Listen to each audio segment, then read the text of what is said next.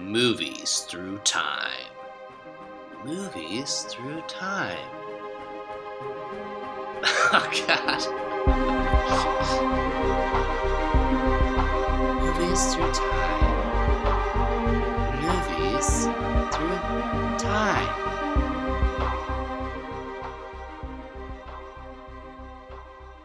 Hey, dude. Hey. So, so 1957, and we have watched something a little bit different. It's not part of the United States. Uh, made a film made by a director named Ingmar Bergman. Uh, famous film, or what put him on the map in terms of cinematic history, called The Seventh Seal. And go. The Seventh Seal. The Seventh Seal. Yeah, so I kind of went into this movie with like no expectations. Mhm. Um, I'd heard the name, but I didn't know that much about. It. I think I'd briefly heard like the plot summary somewhere that he's playing chess with the devil or something, Or Death. and or or not, yeah, death technically, yeah, and um, I kind of I think I kind of seen maybe some satires of it, hmm like even without seeing the actual movie, so I kind of knew the premise a little bit. Yeah, it has a pretty large cultural impact. I'm not sure where all the um, Yeah, because I've I definitely feel like I've seen maybe even like some kind of, like I've seen some satires of it. I feel like, but I didn't realize it at the time just because like I hadn't actually seen the movie. I just heard about it. Um, but yeah, I thought this movie was pretty unique. Uh, it's kind of uh, it kind of takes a while to get into it because the first the beginning part I was kind of confused like when it's just he's coming back from the crusades and he's with his his buddy or His squire. and, uh, his squire um and uh he's just kind of like he- he- there's just a random chessboard just on the beach mhm. and he's just like walks over to him and he's like oh i'll play you uh in chess because i know you're a chess player because i've seen you playing chess like i've seen death playing chess and paintings and whatnot and it's just like okay it's like it's kind of outlandish but it's like okay i guess yeah. Well, it's suspension of disbelief yeah. there's just a chessboard just on the beach just, i guess he just likes to play chess by himself or with his squire Yeah, and like the point there is like you know you're playing a game with death, you know, constantly over a long period of time, and this is kind of his way of getting out of it. Um, so like the basic plot is that Max von Sydow, the star, is a knight uh, who is just in the Crusades with his squire, and somehow arrive back in their homeland of Sweden. Uh, you know, on a beach, you know, just like passed out or whatever. We don't have any idea how they got back from the Crusades, but the movie is basically just walking through the knight's kind of interpretation with death and religion altogether, and has a very, uh, you know, kind of binary view on morality. You know, good or bad. Um, what will get you into heaven? What will get you to hell? What is life after death? He asks those kinds of questions throughout the film. And the Squire is already kind of set up on far more of a nihilistic kind of sense of, you know, a lack of meaning. There isn't really anything past death. It's maybe just oblivion. Um, and then he's also kind of playing the Joker character a lot through the film. Well, he's also he. It also seems like he's like throughout the movie, like a lot of the other characters, they're just like they don't really. I don't know, especially like the the the, the juggler guy, and like which I thought was funny because he can't juggle. Like he says he's a juggler, but he can't juggle. Like he has like two rocks and he's like throwing them separately. but it's like, uh, yeah. So I thought like some a lot of the other characters, they just kind of I don't know. They don't necessarily come off as like super stupid, but they're just kind of like they're not really thinking all that much about life or anything. And then he's like kind of the serious guy who's actually like thinking about death. So one interpretation I actually had to look up was just simply that, yeah, so he is kind of thinking about life far more in some sort of intellectual or idealistic kind of way. And then a lot of the other characters are simply operating in life, uh, you know, in their own way. Like they're not thinking too headily about things. and there's just like they're just like singing like these kind of like uh, lighthearted kind of whimsy songs, and they just like they don't really even seem to care that much, even though there's like this plague going on and a lot of people are dying. Yeah, and I mean another way you can look at it too is like the knight is thinking about like how do you find absolute proof of you know what life is after death or if there is life after death you know what are the meaning of this existence and for a lot of the other characters like you know plebes or village folk in the face of death because like they're in the backdrop of the plague happening in medieval sweden. Most of the questions that they have are more like is my wife cheating on me? When am i going to get my next meal? Or i'm thirsty? Like that's kind of their response into all this death and horror is it's less thought out. It's more just like when am i going to get this next thing? And uh, i don't really know what that is as much as uh, maybe when you compare the knight to like the acrobat and his wife and son that max von sydow is choosing to be very pessimistic in how he's thinking about life and then the acrobat even though they're in a similar situation with the backdrop of the plague and people dying all the time that they just choose to be optimistic anyways. So regardless of the meaning that you can find in life or death, like there's just a attitude that you can have. And Sydow chose the pessimistic one, and the acrobats chose the optimistic one. Yeah, well, and it helps too because he's like, uh, well, except except for at the end of the movie, but throughout the movie, he's having like all these visions and oh, the and end of the film, he had a vision too. He saw all his I know, I know, I know. I'm saying no, but I'm saying like I was going to expand on that. I'm saying like he's having all these visions, and for the most part, it seems like, except for at the very end of the film, they're all pretty positive visions. It's like, oh, I saw I had a vision of Mary, and she was like walking the child, and like, oh, it's so beautiful. I was crying, and like then I like rubbed my eyes, and she was go-. so like he's kind of having like all these like happy visions and stuff throughout the film too. hmm Well, and I mean, at the end, he's kind of happy. I mean, like it sucks that all his friends are dead, but that they're kind of like walking in a line and they're kind of dancing as they're walking. Dancing with Yeah, Death. like I found. Yeah, because like apparently Literally. the dance they were doing was the macabre or something like that. I'm not sure what that means exactly, but it just looked like they were walking in a line, like being tugged together. Um, but with death.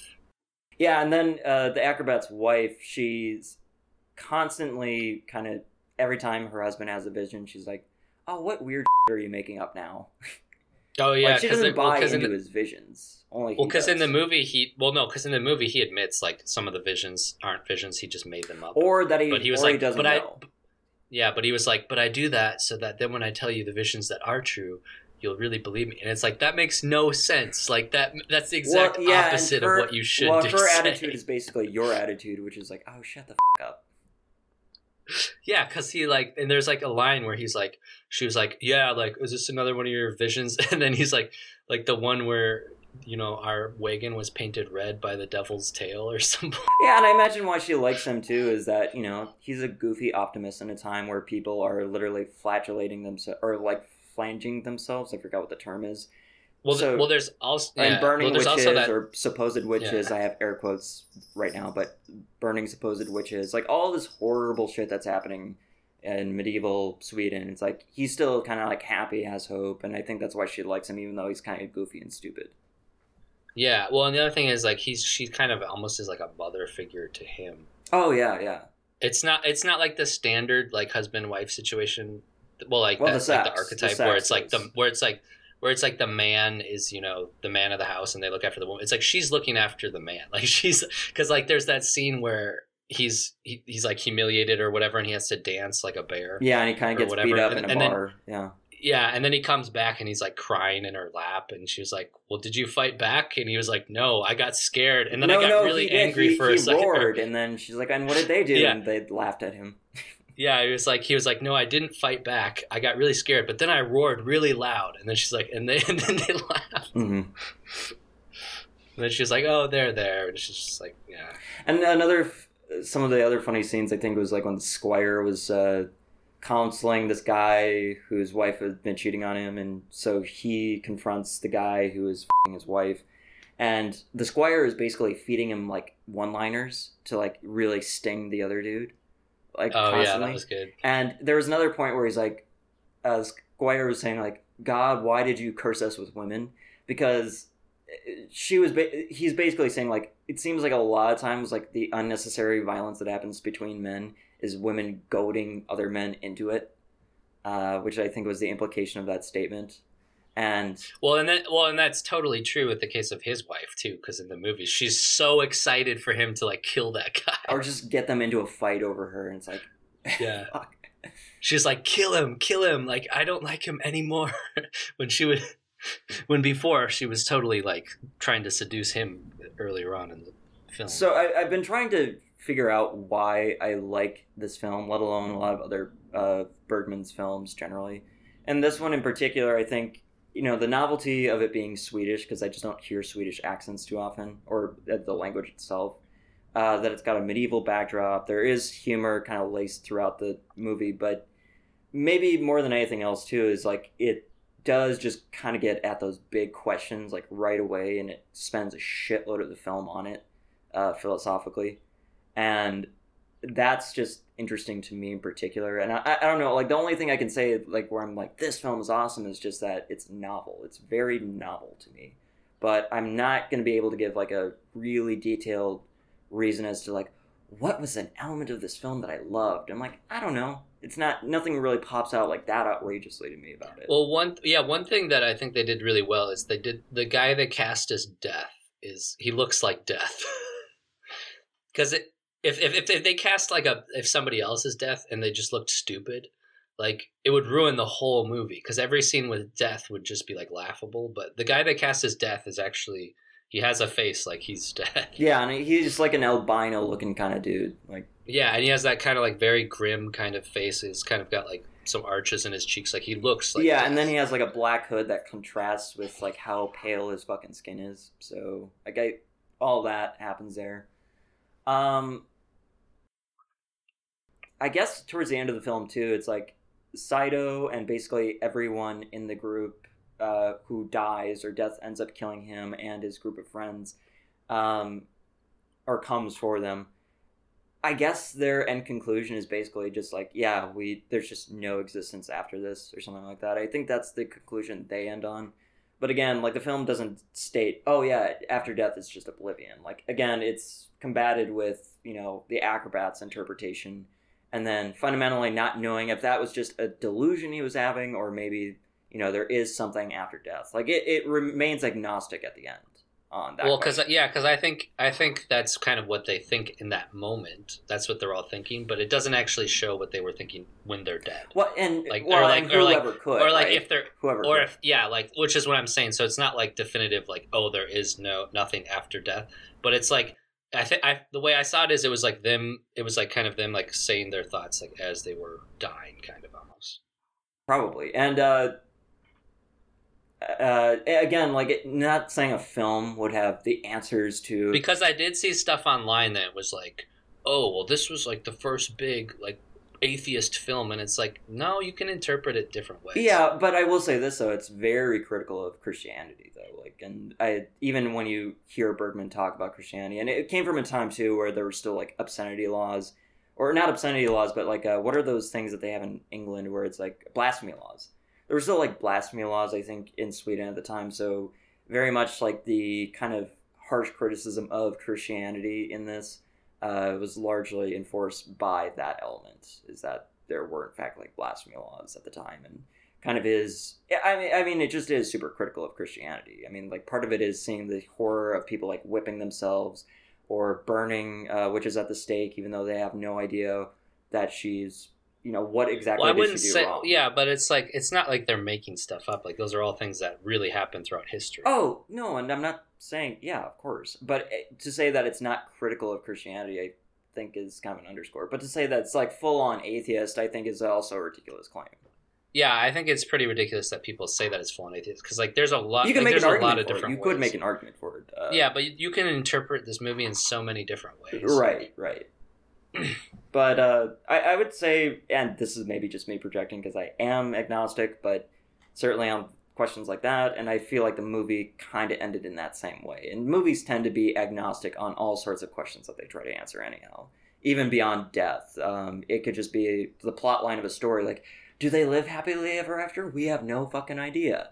You know, the story because here, I think though. it's meant. Yeah, because like the whole point of the movie, I think, is to like mimic what life is actually like. Because in real life, it's like you don't know until you die. So you can In real life, know. you do play chess with death for you know a couple of weeks until he murders you. That totally happens in real life. Yeah. And then death will never tell you what happens once you die. And then you get into a fight with a squire, and he cuts your face up. yeah, because like people can claim to to know what happens after you die, but like you'll never know until you're dead. You know, Or you might not know even when you die. Or even when you die, or you'll just go to oblivion. Who knows? All right. Um, but did you like the film generally overall, or Yeah, I, li- I actually really like this film. I'm gonna check out his other films too. well? And we might just watch more of those for like future weeks because I there are Are are his other films like dealing with kind of a lot of abstract stuff like this, like having chess, like chess games with death and stuff? Like, does he have a lot of stuff some, like but I mean a lot of his other films I think are far less conceptual than that, or end up being more of social commentaries, kind of like during a Cold War era, and with the precept that you know we could all be nuked tomorrow. Like a way I like describing a lot of his films is like it very much gives you the vibe that it's cold and depressing, not unlike Sweden itself. So that's like a vibe that I get from a lot of his films. Yeah, well, because I like these kinds of films where it's like they do have like that high concept where it's like, oh wow, he's having like a game, like he's playing games with like death right and now, with a goofy kind of Swedish accent. And Oh, with a goofy oh, goofy and I Swedish really like accent. no, and I really like another scene that I really like too was the scene where the actor was up in the tree hmm and he, he was the guy who faked his death with that where he basically stabbed himself with that prop knife Right, right. and then they all thought he, and then he was like oh now i'm going up to my tree where i can be safe and like like oh i i fooled them and then the death guy comes with a saw and he's like oh they're doing some like construction or something and then he looks down and death is just sawing Well, yeah, and he's like, don't don't actors get exceptions? And he's like, some do. You don't. you don't yeah, it- yeah. that was a great scene There's a lot of nice dark humor thrown throughout the film. So, that was good well, you know, until next week, man. Uh, you know, see you later, and see ya bye. bye